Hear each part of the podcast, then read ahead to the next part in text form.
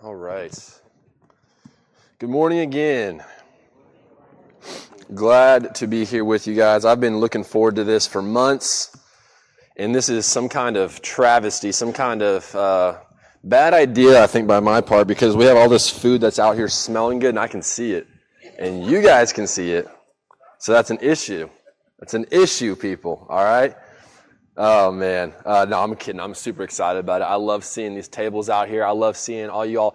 And honestly, this is just a sidebar to just your typical, you know, church going experience. When you guys sit up front and you hear everybody sing, sounds really good. All right, I'm just saying.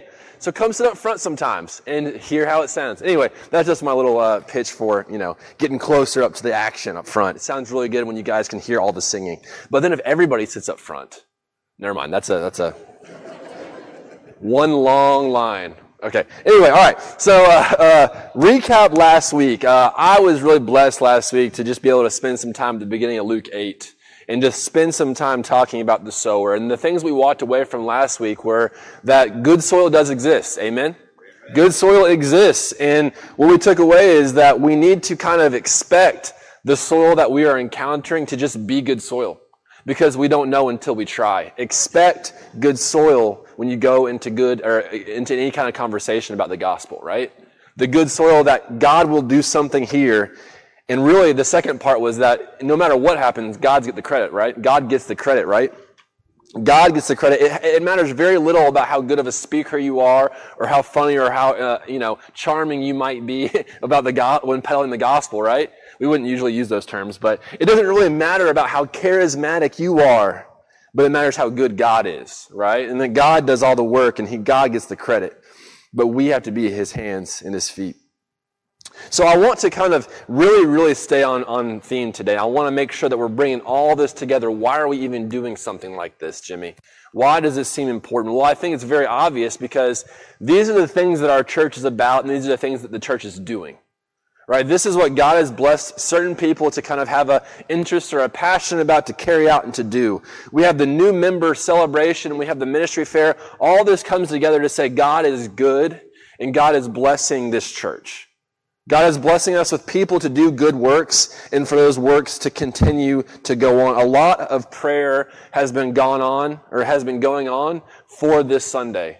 Not necessarily for the planning or the preparation. That stuff happens, right? We have plenty of competent people to get things done.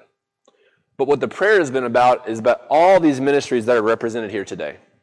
That somebody in this room is convicted to say, I need to do something with my time. I need to do something for the gospel. And there's something at my church right now that I can actively do starting right now. That's awesome. Several of these tables have sign up things for you to get involved with today. And that's exciting. And I want to be mindful that we are just praying about those things, not necessarily for the, the ins and outs of what's going on today, but for all the ministries represented here. So, so thankful for those things. And I encourage you to find something today. If you've been at church here for a, a week or 50 years, find something today that kind of encourages you to want to do something about it. Find something, pray about it.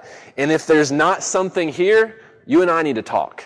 Okay? If there's something, if you walk around this auditorium today and you say, none of this applies to me, Jimmy, you and I need to talk. Because it sounds like we have a ministry that you need to start. Okay? But I want to be clear, and I want to always have this at the forefront of our minds. This is our mission statement as a church. Right, this is what we are to be about. Our aim, the very, very top, is to glorify God. And you can read there, I'm not going to read it to you, the what we do and the how we do it. Everything that we do filters through this. Right? And if you look around here, there's some of these things that are really, really fun to do. But we don't do things just for the sake of doing things. I say this time and time again. We are not the YMCA. We are not a rec center. In fact, we are a bad representation of those things because they have a lot more fun activities to do than we do sometimes. Right? But we do have a lot of fun together. We do have a lot of good stuff that, go, that, we, that, that goes on at this church. But everything that we do filters through this prism. Our aim is to glorify God. If it does not glorify God, we should probably not do it. Right? If it doesn't glorify God and we just want to do it for the sake of doing it, that's a waste of time and energy. Because everything that we do has to go through this model. We are trying and we are aiming to glorify God. Are we perfect at this? Absolutely not. But this is what we are striving to be about. Everything funnels through this. So, maintaining that focus, I want to have this on our mind. I want to have all this on our mind that we see here today as we get into Luke chapter 8 still. I'm going to reread this. I know Damien just read this, but I love to read scripture again and again and again, okay? No one lights a lamp and hides it in a clay jar or puts it under a bed. Instead, they put it on a stand so that those who come in can see the light. For there is nothing hidden that will not be disclosed, and nothing concealed that will not be known or brought out into the open. Therefore, consider carefully how you listen. Whoever has will be given more, and whoever does not have, even what they think they have, will be taken away from them. And so, again, I want to have this in context of what we talked about last week. Last week, we had this parable of the sower who was sowing the seeds that represented the kingdom of God, right? And so, in the same kind of line of thinking, this, this next parable has a very similar context, right? This light represents the kingdom of God being shown for everybody to see. The light cannot hide in the darkness, right? It consumes the darkness, and that is what the kingdom of God ought to be like. But the parable is so funny because he's saying, you know, no one lights a lamp and hides under a bowl. No one lights a lamp and puts it under a bed. One is very ineffective. One is very dangerous. I don't want you to ever put a candle underneath my bed, okay? What's so interesting about this is that it takes this very, very useful thing, a lamp, and makes it completely useless when you put it under a clay jar or put it under a bed. The light that you are trying to shine is not being shown. It is utterly useless. So that is kind of what the kingdom is like. We sometimes want to put obstacles in the way to make the kingdom less effective by our own, you know, wants and needs rather than what the kingdom is about. Very simple, very straightforward. But what's not straightforward is what Jesus continues to do the rest of the parable. Right? The clay bowl, it, it kills its effect, effectiveness. The, the bed kills its effectiveness. But Jesus shifts to receiving this light, right? He talks about the light itself being this good thing that shows into the darkness, but then it shifts into something different. Therefore, consider carefully how you listen. Okay, so we're talking about the kingdom. The kingdom exists, but the receivers are the trouble, right? Therefore, consider carefully how you listen. Whoever has will be given more, and whoever does not have, even what they think they have, will be taken away from them. So like I said, Jesus' parable is very straightforward light, kingdom, good, awesome. But then I kept reading this, and I was really confused. Whoever has will be given more, and whoever does not have, even what they think they have, will be taken away from them. It confused me. I read it over and over and over again because we read the, the words of Jesus and it's usually the opposite of what he normally says, right? Blessed are the poor, right? For they will be rich in heaven. Blessed are the hungry, right? He has this kind of idea, and we talked about it in Luke chapter 6, about those who are suffering now will get something in return, right? But then we get to Luke 8:18 and it's like whoever has will be given more. Whoever does not have, even what they think they have, will be taken away from them. It sounds like the rich get richer and the poor get poorer. But then I didn't really think, right? Exactly what Jesus is telling us to do right here. I didn't think through the context of what Jesus is saying. Therefore, consider carefully how you listen. Okay, that changes things. Consider carefully how you listen. I don't have to tell you the difference between hearing and listening, right? We do this every day. Everybody in this room is guilty of this. Sometimes we hear, but we don't actually listen. So we hear these words and we don't actually listen. But it's important to remember that Jesus actually quotes Isaiah chapter 6 before all of this. And this is what Isaiah chapter 6 has to say. All this is going to make, be clear, I promise.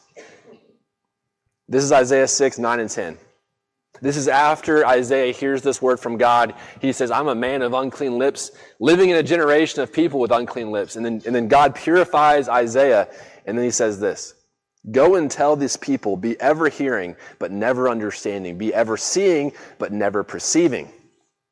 Make the heart of this people calloused. Make their ears dull and close their eyes. Otherwise, they might see with their eyes, hear with their ears, and understand with their hearts, and be turned, and turn and be healed. Do you hear what this is saying to the people of God? This is directed towards the people of God. Isaiah, the prophet of God, is supposed to go to the people of God and say this. It would be like me coming up here on Sunday and say, hey guys, do not listen to Jesus. Do not listen to the Bible. Do not do those things. Now, why on earth would God tell his prophet to go tell his people these things? Well, the people of God have a very hard time listening to God at times. If you read through the Old Testament, you see these peaks and valleys, a lot more valleys than there are peaks. Right? And then what happens to God's people is they're on a peak and God blesses them and it's fantastic, but then the people of God are like, you know what? We got it. And they go down here. And they really don't got it. And then God eventually blesses them. He forgives them and they finally go back up to a peak. And they're like, God, you're awesome. And then the same thing happens over and over and over again. So what God is telling Isaiah in this place is saying, you know what? There's going to be a lesson that they have to learn that's going to be very difficult for them to learn. Because after this, the people of Israel are going to go into Babylonian captivity for, for quite some time. They're going to be exiled. They're not going to have a really a, a place to be. They're going to be exiled to, to, to Babylon. And what he's saying here is that I need you to go and tell these people this so that they don't listen, so that they can really listen. So they can really hear what I'm saying, that I am their God and they are my people and they need to listen and obey my word. So this is the, the, the, text that, you know, the, the, the words that Isaiah has to go tell the people of God. And it's very similar to what Jesus is saying here. So we get back to uh, Luke chapter 8. Sorry, I, didn't, I don't have it back up there. I'll just go backwards. When he says this, whoever has will be given more, what he's talking about is the people that are getting it are going to keep getting it. The people that are buying into the words of Jesus are going to continue to buy in and know more and more. And Jesus is going to be this light, and their entire world is going to expand because of the light. Does that make sense? But the people who do not get it, even what they think they get, they're going to go further and further the opposite direction. That light is going to be under a clay jar. That light is inexplicably, inexplicably going to be underneath a bed, right? It's not going to make any sense. So Jesus is saying here a very similar thing that Isaiah was told to say in Isaiah chapter 6, that sometimes you just have to learn through lived experience. But these words that Jesus is saying are going to cut the hearts of many. They're going to, uh, it's, it's a harsh message, really. It's a really harsh message that Isaiah brings. It's a harsh, harsh message that Jesus brings as well. But nevertheless, that is the light. That is the light that's going to continue to expand and continue to be effective whether we like it or not. Right? We talk about in Philippians, every knee shall bow and every tongue will confess, right? That's going to happen whether you like it or not when Jesus comes back. This is the reality. This is the light that is going to be ever expanding. Are you on board? Because Jesus is going to keep revealing things to you over and over and over again. So, in a similar vein, he knows that people will not listen to him. In fact, he knows that we will be persecuted because of him. That's just the reality of the situation. Some will hear, but will not listen. And some will definitely listen. So Jesus illustrates this, this point a little bit further here in Luke 8, 19 through 21. Now, Jesus' mother and brothers came to see him, but they were not able to get near him because of the crowd. Someone told him, Your mother and brothers are standing outside wanting to see you. I'm, I'm preaching this anxiety into this uh, sentence for, for him. He replied, My mother and brothers are those who hear God's word and put it into practice. So we have this parable of this light saying that some people are going to listen, some people won't. And then he has this almost living parable where his mom and his brothers are saying, Hey, Jesus, we need you for a minute. I don't know what's going on. Nobody knows what's going on. But the fact is that this is a very disrespectful thing to do to your family now, and especially then, right? You don't want to be doing this now. You definitely don't want to be doing this here, especially in front of everybody. Embarrassing for mom and brothers, kind of embarrassing for Jesus. But what Jesus is trying to, to illuminate here is that my mother, and my brothers and all the people that are following me, those people are the people who put God's word into practice. Consider carefully how you listen. That's how he started all this off, right? Consider carefully how you listen. How do you listen? Like this hearing and doing. Careful consideration equals hearing and doing. If you're carefully considering and you're hearing and not doing, you are not carefully considering. You are just letting it happen to you, right? Like so many of the people that interacted with Jesus, life just happened to them and they didn't get it.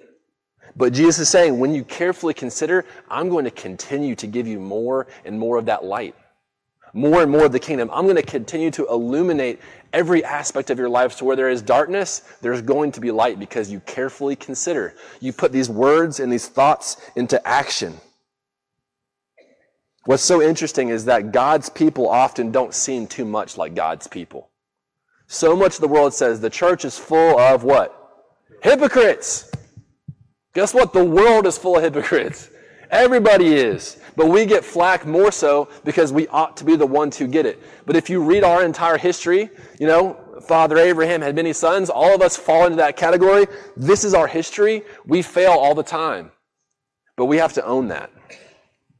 But when we own that and we carefully consider and try our best to do these words and put them into action, that's how we carefully consider and bring the kingdom further and further into reality today. This is an embarrassing situation, right? what's so interesting is that, you know, it's, it's um, I'm talking about the situation with uh, mom and brothers, right? It's embarrassing, but what Jesus is exemplifying here is that God's people need to be better.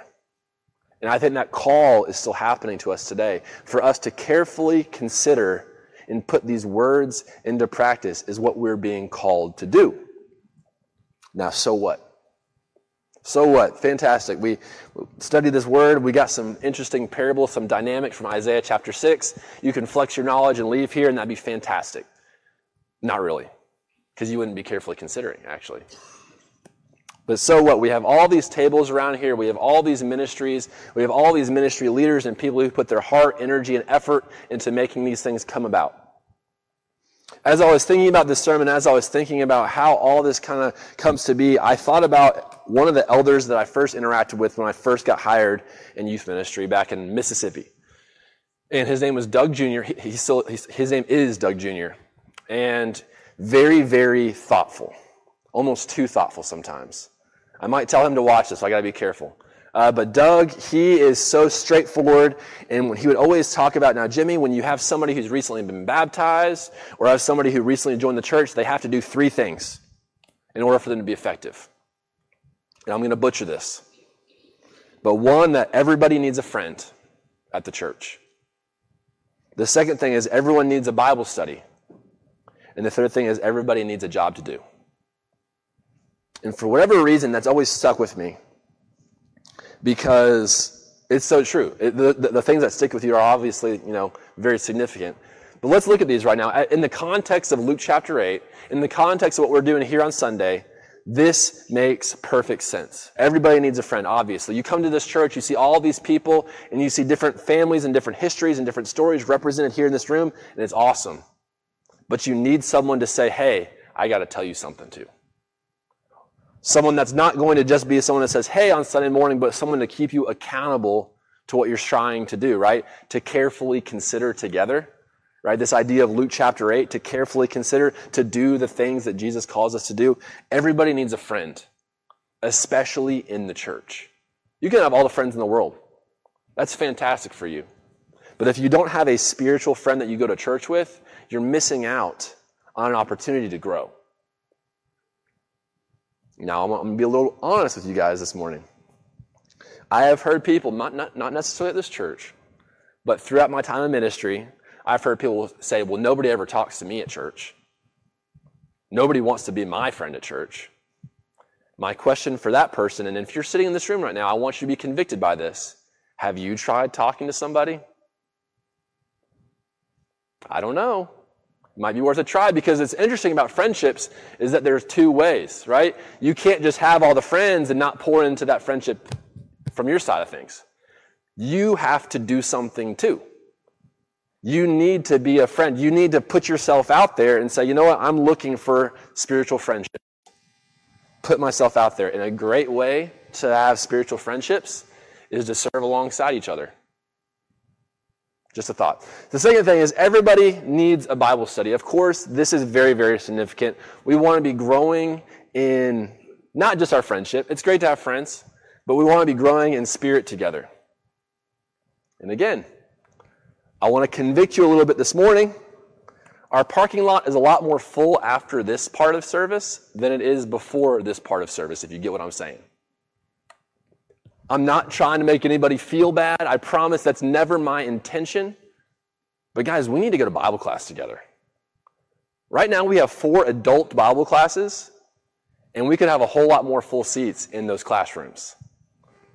You say, well, Jimmy, those, those topics don't interest me. I don't care. yeah, well, I, that's me being silly. But what I'm saying is, like, it's so important to be studying together. It's so important to be learning together. To be caught off guard by scripture together is one of the best experiences. I love being in those moments to say, wow, I've never read it that way. And very few times does that really happen in isolation. It often happens in a Bible study.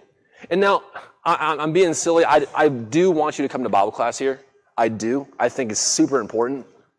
But if you have other Bible studies, that's fantastic too. But I think this is a very key part to being part of this church and part of this fellowship is having a friend and studying the Bible together. The third thing is this everyone needs a job to do, and this is where it all comes full circle. We have all these ministries lined up. There is a job for you to do here.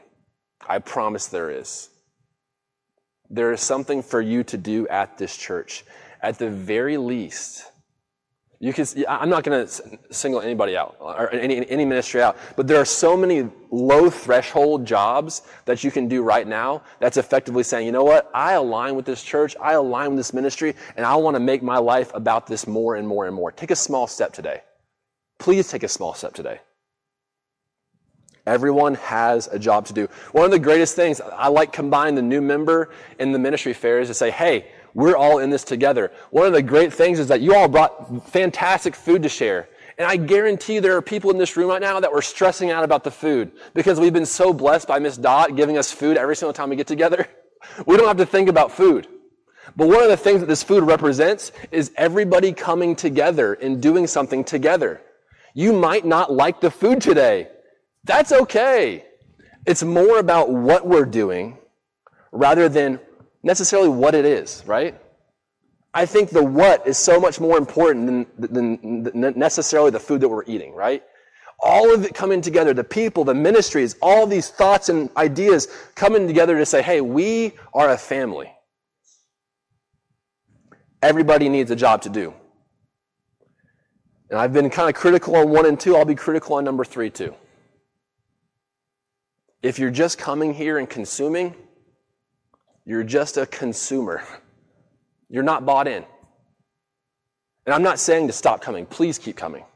Because if this is your only contact with Jesus for the church, I want you to keep coming with the prayer and hopes that you, that you go deeper and deeper and deeper. But if you're just coming here and consuming Sunday morning, you're missing it. You're totally missing it. And if you're walking around here saying, Jimmy, there's nothing for me to do, guess what your job is now?